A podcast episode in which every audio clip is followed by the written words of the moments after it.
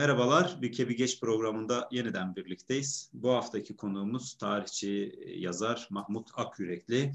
Geçtiğimiz günlerde Avesta yayınlarından çıkan Binbaşı Kasım'ın Hatıraları kitabının e, yazarı. Bu çalışma aslında e, Mahmut Bey'in e, kendi değerlendirmeleri ve e, hatırattan, Binbaşı Kasım'ın hatıratından oluşan iki bölümden meydana geliyor. Ee, öncelikli olarak ben programımıza katılımı e, kabul ettiğiniz için çok teşekkür ediyorum Mahmut Bey. Hoş geldiniz. Estağfurullah ben teşekkür ediyorum. Sağ olun. Ee, şimdi ilk ilk sorumuz hep adettendir. Ee, bu çalışmanın hikayesine dair e, bize ne söylemek istersiniz? Şimdi bu çalışmanın hikayesi enteresan. Ben Şark İstiklal Mahkemelerine çalışıyordum. Ee, biliyorsunuz ben Sarp İstiklal Mahkemelerinde ilk defa kararlarını yayınladım. Bundan 6 yıl önce. Ee, o zamana kadar kapalıydı. Yani kimse Şark İstiklal Mahkemesi'nin evrakına ulaşmamıştı. Ben 6 yıl önce o evrakı yayınlayınca kendimi bir anda e, biraz da Şeyh Said ayaklanmasıyla iç içe gördüm. Ve onun üstünde çalışırken e, siz de bilirsiniz tarihçilik, araştırmacılık böyle bir şeydir. Bir tarafta yavaş yavaş siz eştiğiniz zaman hiç farkında olmadan bazı şeyler kendiliğinden size gelir. O sırada e, bu Şark İstiklal Mahkemeleri üzerinde daha evvelde rahmetli Uğur Mumcu'nun e, bir kitabını okumuştum. Orada Kasım'ın hatıratından bahsetmişti. Ben de ben de böyle zaten tarihçilik böyle değil mi? Yani bir yerde bir ipucu bulursunuz, onun arkasında bir 10 yıl gider bir şey çıkarırsınız. Böyle oldu. Ben de bu binbaşı Kasım'ın o hatıratının arkasına düştüm derken Avni Doğan'a yani Şark İstiklal Mahkemesi'nde savcılık yapan Avni Doğan'ın e, verdiği Kasım'ın bu hatıratın orijinaline ulaştım. Yani Türkçesine, bugünkü yazıyla yazılanı. Fakat o beni e, tatmin etmedi. Yani acaba başka bir şey çıkar mı? Bunun aslı var mı yok mu derken ben bunun aslına ulaştım bir şekilde. Yani aslı derken e, Kasım e, Avni Doğan'ın talebi üzerine bu hatıratını yazarken e, tabii elbette ki bir müsvete yapmış. O müsveteye ulaştım. Ben müsvetenin orijinalinin kendisinde saklı olduğunu daha sonra e, öldükten sonra da ailesine ait, ailesinde olduğunu öğrendim. E, dolayısıyla e, bir Türkçe orijinali, arkasında e, kendi el yazısıyla yazılmış bir nüsvetesi, üçüncü e, nüshası da ailesinde olan yine e, Kasım'ın yeğenleri merhum Rafet Ataç vardı e, onlarla görüştüm.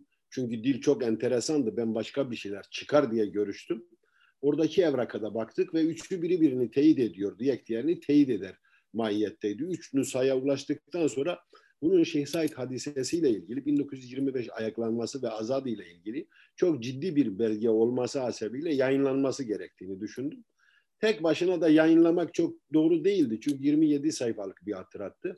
Bu arada Kasım'ın yine ben Şark İstiklal mahkemelerini çalışırken e, 6 sene evveldi Kasım'ın ve Şeyh Said'in mahkemede karşılıklı diyaloglarına ulaşmıştım. Onlar vardı elimde.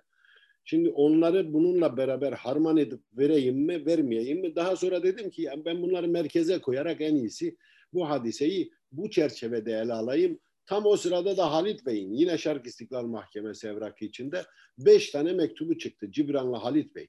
Azadi ile ilgili ve Halit Bey ile ilgili bugüne kadar hiçbir şey yoktu elimizde. Bu beş mektup e, ufuk açıcı oldu. Onu da buraya koyarak böyle hepsini harmanlayarak tabiri caizse 1925 olaylarını kısa bir hülasasını çıkarmaya çalıştım. Eyvallah. Şimdi siz zaten çalışmalarınızdan biliyoruz. Dersim e, Kürt Tedibi, Şark İstiklal Mahkemesi, Koçgiri Kırımı üzerine çalışmalarınız e, kendi yayın evinizden, muhtelif yerlerden de çıktı. Şimdi peki e, tam da bu bıraktığınız yerden e, soracak olursam bu çalışmanın e, alanı olan katkısını biraz daha açabilir misiniz? Çünkü ilk defa yeni belgeleri ortaya koyuyorsunuz ve e, iddialı şeyler de e, var buranın içerisinde. Şimdi çalışma alana katkısı şöyle. Bugüne kadar zaten ben e, Şark İstiklal Mahkemesi evrakını e, neşretmeyinceye kadar ortada bir evrak yoktu. Yani hatıra e, tefrikalardan veyahut da siyasi söylemlerden veya sözlü tarihten ne varsa Şeyh Said ayaklanmasıyla ilgili o biliniyordu. Şeyh Said'in ifadesi yoktu ortada, hadisenin gidişatına dair net belgeler, bilgiler yoktu. Biz buna 2015 yılında, 14-15 yılında ulaştık bunlara ve Dolayısıyla o işin biraz da içine girmiş olduk. Ve o günden bugüne de e, tekrar ediyorum yani çok şükür e, yani benim çalışmalarımın üstüne çok fazla bir şey konulmadı ama meclis bizim çalışmalarımızdan sonra bir zorunluluk halinde mecbur kaldı. Elindeki evrakı neşretmek zorunda kaldı. Geçen sene çıktı beş cilt olarak Şark İstiklal Mahkemesi. Fakat e, tabii e, o da epeyce tabii bir gelişme sağladı alanla ilgili. E, neticede hadisenin doğru anlaşılması, doğru algılanması e, noktasında fayda katkı sağladı. Fakat e, işin insani ve sosyolojik boyutunu keza Kürt siyaseti açısındaki e, boyutunu ise Binbaşı Kasım'ın hatıraları ve Halit Bey'in mektubuyla oldukça e, karanlık bir alan e, oldukça iyi aydınlandı bana göre. Yani daha biz e, şunu söyleyeyim yani bu çalışmayı okuduktan sonra insanların azadiyi ben bilmiyorum, azadi nedir hakkında bir bilgim yok demesine pek e, zaman kalmadı. Yani fırsat kalmadı. O, o alanları kapattık. İyi şeyler oldu. Yani en azından Şeyh Said hadisesinin amacı neydi, gayesi neydi, Şeyh Said niye ayaklandı ve e, hadise hadise nasıl sonuçlandı, sonuçları itibariyle yani daha doğrusu hadisenin gidiş, gidişatı ve ikmali nasıl yapıldı onu bizzat aktörlerin ağzında ilk defa verdik. Yani bir tarafta bir aktör Kasım'da bir aktör Şeyh Said'ti. Tabiri caizse bir aktör de Halit Bey'di. Cibranlı Halit Bey. Aktörlerin ağzından onların belgeleriyle yani birinci el kaynaklardan verdik. Daha kimsenin bu konuda amma fakat diyecek bir tarafı kalmadı. Kalmadı. Efendim peki e, işte binbaşı Kasım diyoruz. Merkezde o duruyor. E, acaba e, izleyenler için e, tabii ki bu çalışmada daha teferruatlı bilgiye e, erişeceklerdir. Binbaşı Kasım kimdir? E, buna dair böyle bir girizgah mahiyetinde bir şey söyler misiniz? Binbaşı Kasım, Cibranlı Halit Bey, Hasan Hayri Bey, Ramiz Bey gibi aşiret mekteplerinde yetişmiş bir Osmanlı subayıdır. Öncelikle böyle bir Osmanlı entelektüelidir. Kasım'ın hatıratının dışında altı tane daha el yazması defterine ulaştık. Dini konularda da çok ciddi şeyler yazmış bir adam. O zamanki Osmanlı e, mekteplerinde yetişen e, Kürt münevverleri hepsi çok e, yani e, çok gönlü insanlar. Yani dini konularda vesaire konularda, sosyal konularda çok iyiler. Kasım Şeyh Said'in bacanağı, Cibranlı Halit Bey'in eniştesi, Cibran aşiretinin bir kolunda e, bir kolu Cibranlar üç alay kuruyorlar. Bir alayın e, kurulduğu e, Temran grubunun içindeki bir e, lider konumda. Halit Bey'in akrabası, amcazadeler, akrabalar yani ikisi de Cibranlı.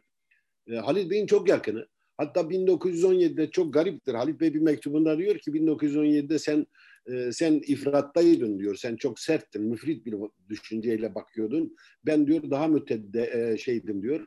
E, daha yumuşaktım. Yani daha e, light bakıyordum. Bugün sen diyor benim aleyhimdesin gibi mektuplarda serzenişleri var. Ve bu da Kasım'ın 1924 öncesi, 23 öncesi Azadi Hareketi'nin içinde olduğunu gösteriyor.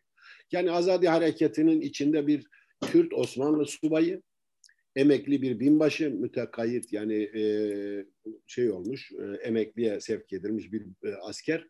Birinci Dünya Savaşı'na katılmış.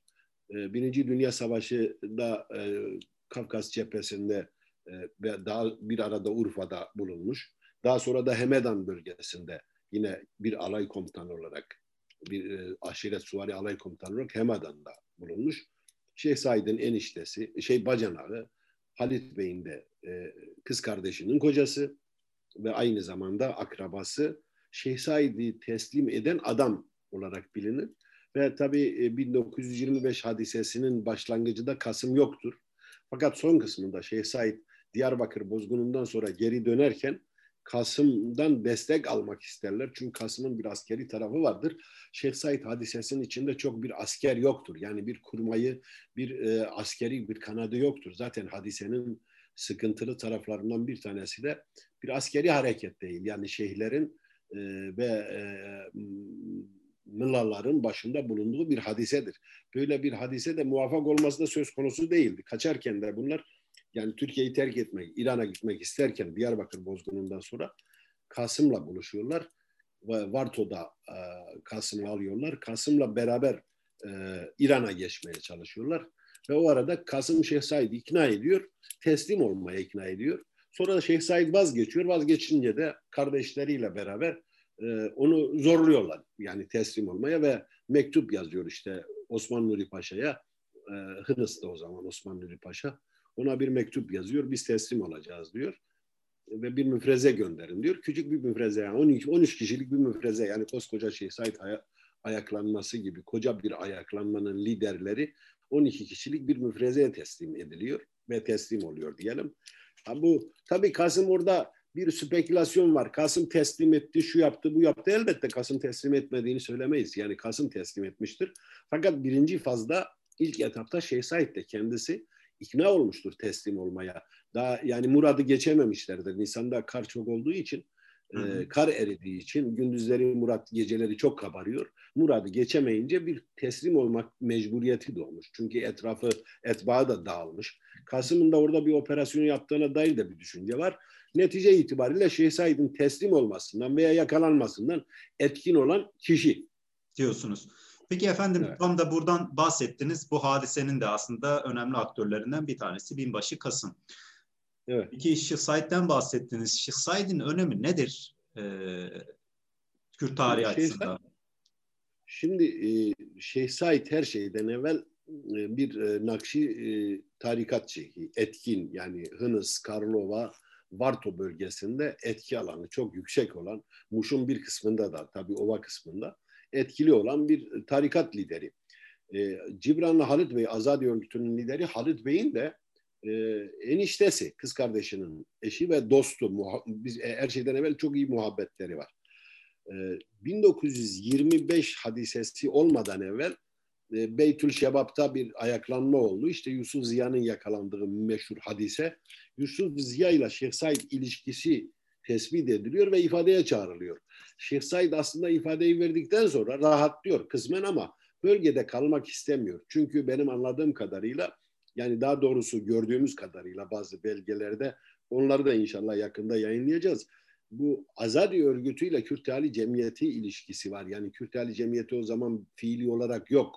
Fakat Kürtali Cemiyeti kadroları Kürt kulübü olarak devam ediyor. Seyyid Abdülkadir'in 1925 baharında Şemdinan yani Şemzinan denilen yani Şemdinli'ye geçip orada bir ayaklanma başlatacağı e, planlaması var. Yani bu, bu süreçte Said Nursi de geçmiş 1924 sonbaharında o da geçmiş. Cibranlı Halit Bey ile görüşmüş. Orada Karlova'ya geçmiş.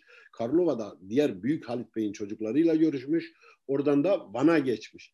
Yani kısacası Kürt coğrafyasında çok ciddi bir depresyon, kımırdam, kımıldama var. Çünkü Cumhuriyet ilan edilmiş 1924 anayasası var ve Kürtler e, tabiri caizse 1921 anayasasındaki Kürtlere atıf atıfların hepsi ortadan kalkmış ve Kürtler kendilerini sistemin dışında görünce de buna bir itirazlar olmuş. Bir ayaklanma düşünülmüş 1925'te. Şeyh Said de bu ayaklanmanın altyapısını yapmak isteyen liderlerden birisi. Vazilerinde falan e, şeyden çıkıyor Hınıs'tan Tekman'a, Tekman'dan Karlova'ya, Karlova'dan Bingöl'e, oradan Genç ve oradan Lice'ye geçiyor. Oradan da Dicle'ye geçiyor. Yani Piran'a. Bugünkü Dicle Piran. Orada da isyan çıkıyor.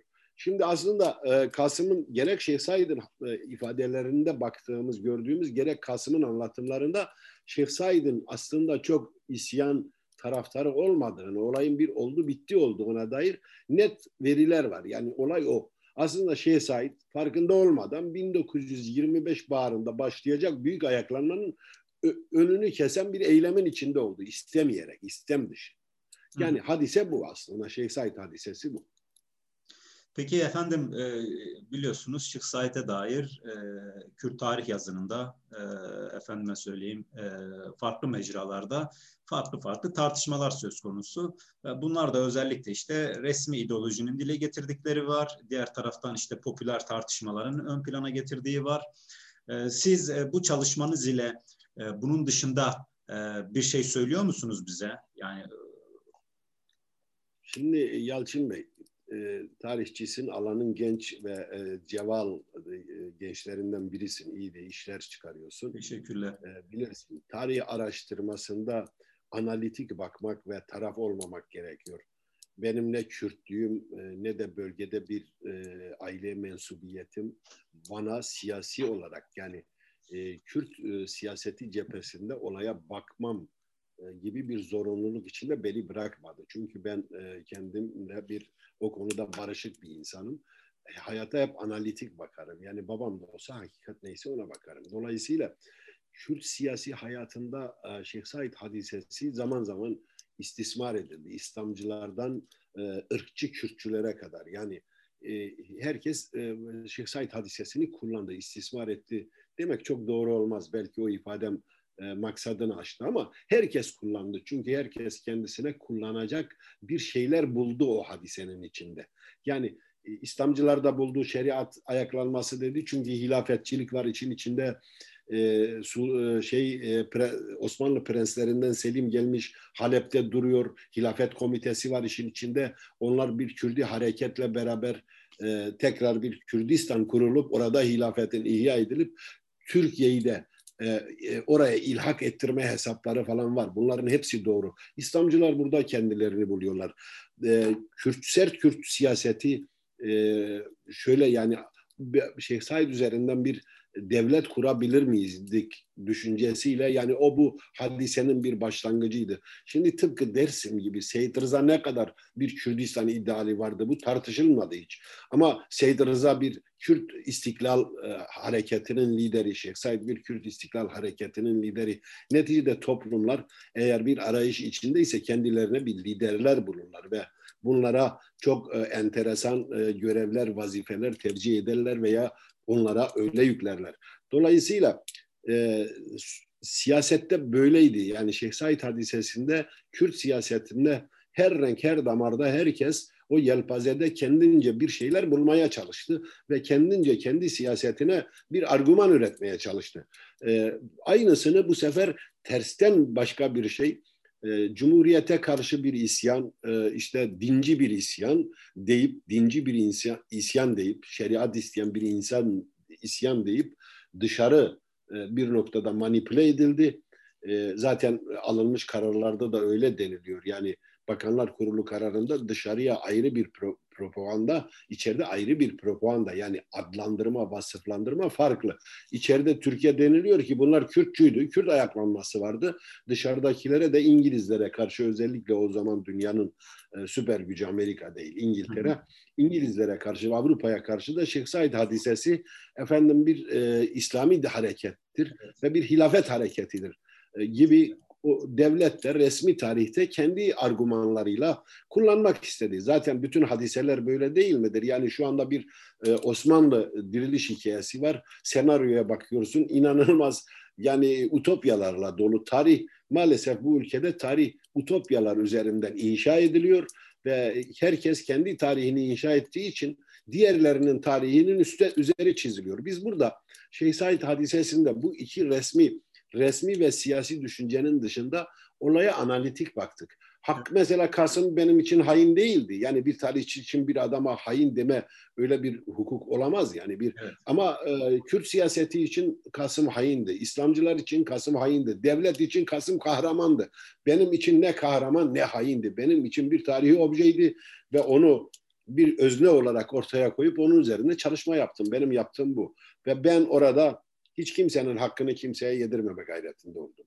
Onun için e, gerek Dersim'de bilirsiniz, gerek Koçgiri'de, gerekse e, Şark e, hadisesinde benim e, Türkler, Türk tarihçileri ve Kürt tarihçileri fark etmiyor. Hepsinin ortaklaştıkları bir tek konu var. Mahmut Akgürek bir yazdıysa burada taraf değildir. Böyle bir kanaat var. İnşallah biz de tarihçiliğimizde bunu yapmaya çalışıyoruz. Zaten tarihçilikte ahlak da bu değil midir? Yani siz e, eğer ahlak birilerinin tarihini yazmıyorsanız, eğer gerçekten analitik bir tarih çalışması yapıyorsanız, sizin beğendiğiniz veya takdir ettiğiniz bir metodoloji veya tarih felsefeniz ona göre inşa edilmişse, tarih yazımında kaleminiz o vecihle e, evrilir ve gider. Hikaye bu. Yani onun için burada e, resmi ve siyasi tarih yani resmi ve halk arasındaki e, diyelim kullanılan e, şeyi şekliyle siyasi e, Kürt siyasetiyle resmi Türk siyaseti arasında sıkışmadım. Ben kendi başıma inandığımı yaptım ve çıktım. Evet. Evet. Onun için yeni şeyler söyledim diyorum. Eyvallah. Yani o ifade ettiğiniz gibi ta, tarihçi hüküm vermiyor, anlamaya çalışıyor. E, zaten e, siz kendi değerlendirmelerinizi yapmışsınız. En sonuna da e, hem e, Osmanlıca orijinalini hem de e, transkripsiyonu da koymuşsunuz. Arzu edenler oradan da zaten takip edebilir. Peki üstadım e, çalışmanızda Cibranlı Halıt'ın e, Kasım e, binbaşı Kasım'a yolladığı mektuplar var. Biraz da bu iki önemli sima arasındaki bu yazışmalar üzerinden e, ne söylemek istersiniz? Şimdi Halit Bey çok enteresan bir adam. Ben mektuplarını okuduktan sonra onun ne kadar e, e, hayata ne kadar duyarlı ve analitik baktığını mektuplarında gördüm. Zaten mektuplarında duygusallık da üst düzeyde ve müthiş bir bir dil var. Yani mektupların her birisi edebi eser niteliğinde. Yani hani e, edebiyattan mektup türü var ya o mektup türüne örnek e, kabiliğinden olabilecek mektuplar. Kalemi çok güçlü ve zeki bir insan. Kasım'ın e, Kasım'ın kendi aleyhine döndüğünün farkında. O sırada da o mektupların üç tanesini Ankara'dayken yolluyor. 1923'te Ankara'ya gidiyor. Yani birinci mecliste aldıktan sonra Halit Bey Kürtler adına bir şey kotarabilir miyiz? Çünkü bütün hayalleri o zaman Halit Bey ve Azadi'nin bütün hayali e, müstakil bir Kürdistan değil. Bakın bunu ısrarla birileri bir yere çekmeye çalışıyor veya bize kızıyorlar. Hayır adamların derdi zaten öyle bir müstakil bir Kürdistan o topraklarda o günkü şartlarla devam edeceğine inanmadığı için şey yapmaya çalışıyorlar. E, yani başlangıç itibariyle 1923 itibariyle şunu yapmaya çalışıyor Halit Bey. Muhalefetle anlaşmaya çalışıyor ve nitekim bir mektubunda bir, bir, bir başka kaydında onun da evrakı var. Yani Rus konsoloslarıyla yapılmış bir konuşmada Kemal Fevzi'nin yaptığı bir sohbette muhalefetle anlaştığını yani mecbur kalırsa kuracakları bir Kürt devletinin e, Trabzon üzerinden Karadeniz'e bağlanacağını çünkü bir deniz bağlantısı olmadan bir devletin burada yaşaması çok mümkün değil. Dolayısıyla 1924'te bunu düşünüyorlar. Fakat 1923'te Halit Bey Ankara'dayken muhalefetle düşün. Türk muhalefetiyle düşünüyor. Terakkiperver Cumhuriyet Fırkası'nın yetkilileriyle. Dolayısıyla bunların da en tanınmış simalarından birisi olan Sağıroğlu, Sabit Sağıroğlu ile görüşüyor. Ve bu görüşmelerde edindikleri e, e, keza e, Rize milletvekilleriyle görüşüyor. Yani o zamanki bir önceki dönemde Lazistan olan adı bölgenin milletvekilleriyle görüşüyor. Karadeniz milletvekilleriyle görüşüyor. Bütün hesapları e, özerk yani e, mümtaz dem, demeyelim de Alişer'in dediği gibi mümtaz vilayet değil de daha biraz daha e, iç işlerinde serbest özel bir e, bölge istiyorlar. Ama Türkiye'nin içinde. Yani misak-ı milli içinde. Belki o gün o tahakkuk etseydi bugün Türkiye e, bugün Türkiye Irak Kürdistan'ı ile de beraber yürümüş olacaktı. Yani o da ayrı bir hikaye. Tabii biz müneccim değiliz. Geleceği yani dün böyle olsaydı böyle olacak demiyoruz. Fakat Halit Bey'in çabası oydu. 1923'te Ankara'dayken bu çaba içindeyken kendisinin sürekli ispiyonlandığının farkında. Ve bunu da sen de makale yazdın. Ve özellikle bunu da Hormekan aşireti yapıyor. Hormekan aşireti Muş valisi Halit Sağıroğlu'na, Halet Sağıroğlu'na mektuplar gönderiyor ve bunlardan 50 kişi Halit Bey'i şikayet ediyor. Böyle bir Kürdi hareket içindedir. Ayrılıkçı bir hareket içindedir. Bunun üzerine bunları da Sabit Sağıroğlu Halit Bey'e söylüyor. Garip olan o. Yani benim amcam oğlu diyor. Halit bana yazdı. Dedi ki böyle böyle. Ben de dedim ki şimdi Kürtlük zamanıdır. Yani sen niye böyle bir e, ihbarda bulun? Valisin ama bunu Ankara'ya bildirmemen lazım. Yani o zaman anlıyoruz ki 1923'te gerçekten bir e, e, Kürtlerin bağımsızlığı veyahut da özel bir bölge oluşturması veyahut da özel bir yapı içinde, federal bir e, yapı içinde Türkiye ile beraber yürümeleriyle ilgili çok ciddi bir eyan var. Ve o iklimi e, Halid Bey e, Kasım'a diyor ki bu iklimler var bunlar olurken sen niye e, aleyhimizde oluyorsun gibi. Fakat yine de kırıcı olmuyor. Her defasında diyor ki affedilirsin e, ve yine beraber gidebiliriz. Sen benim ideallerimde benden daha şeydin, e, bendeydin ama şimdi değilsin gibi serzenişleri var. Tabii o, o mektupların Kürt siyasi hayatı dediğimiz diye tırnak içinde tasvir ettiğimiz o alana çok ciddi ışık tuttuğunu görüyoruz. Yani Halit Bey'in gayretlerini vesairesini o mektuplarda, o mektupların aslında her birisinin kendi başına irdelenip analiz edilmesi lazım. Yani ben burada kullandım ama o mektupların her birisinin mesela ben orada o kitapta da ısrarla söylediğim bir şey var. Sağıroğlu ailesi yani Kürt siyasetinin Kürt Kürt ve Türkiye Kürtlerle Türkiye Cumhuriyeti ilişkilerinde Sağıroğlu ailesi çok istisnai bir aile. Dersim'de varlar. Çok enteresan. Mesela Seyit Rıza yakalanmaya giderken Sağıroğlu Sabit Bey'e mektup yazıyor. Koçgiri hadisesinde varlar. Halit Bey, e, Alişer Halit, e, Halet Sağıroğlu'na mektup yazıyor. Diyor ki Mümtaz vilayette mütasarrıf ol. Kürdistan'ın e, öteden beri e, kadim e, şeyisiniz, yönetici ailesisiniz. Bunlar Kema Beyleri. E, Atatürk'ün Halet Bey'e Koçgiri ile ilgili bana bilgi ver ve raporlar veriyor Atatürk'e. Daha sonra Muş valisi Şeyh Said hadisesinden evvel yani Azadi hadisesinin içinde Sağıroğlu'nu görüyorsun. Hasan Hayri Bey ile Sağıroğlu tartışmalarını görüyorsun. Yani kısacası çok enteresan. Yani Koçgiri'den Şeyh Said'e oradan Dersim'e kadar bir Sağıroğlu ailesi bu ülkenin içinde var. Ama kimse bir Sağıroğlu ailesi üzerinde maalesef şu ana kadar çalışmadı. Evet. Benim de vaktim yok. Duyuruyorum birileri çalışsın. Teşekkürler. Çok sağ olun. Çok güzel bir sohbet oldu. E, emeklerinize sağlık. E, bu vesileyle Avesta yayınlarının da özellikle Kürt tarihine dair e, öncü çalışmalar yaptığını da ifade etmek gerekiyor. E, hakikaten iyi de bir e, rotaya oturttular çalışmalarını. E, hocam katıldığınız için çok teşekkür ediyorum. Son sözünüz varsa onu da almak isterim. Ben teşekkür ediyorum. E, son sözüm şu, e, siz genç araştırmacıların biraz daha gayretini isteyeceğiz. Sen iyisin ama diğerlerini de biraz tetiklemen lazım. Teşekkür Çok ediyorum. Var olun, sağ olun. Ben teşekkür ederim. Evet, bu arada da şunu söyleyeyim, e, bir kitapta da yazdım. E, üzerime bir şey farz oldu. Tabii bunları bu kadar yazdıktan sonra şimdi yeni bir e, kitap tezgahı koydum. Bütün bunları toplayacak şekilde 1918-1938 Kürt siyasi hareketi. Yani ha. bunun içinde Koçgiri'de olacak, Dersim'de olacak, Şeyh Said Hadisesi'de olacak, Azadi'de olacak, Hoybun'da olacak, hepsi olacak.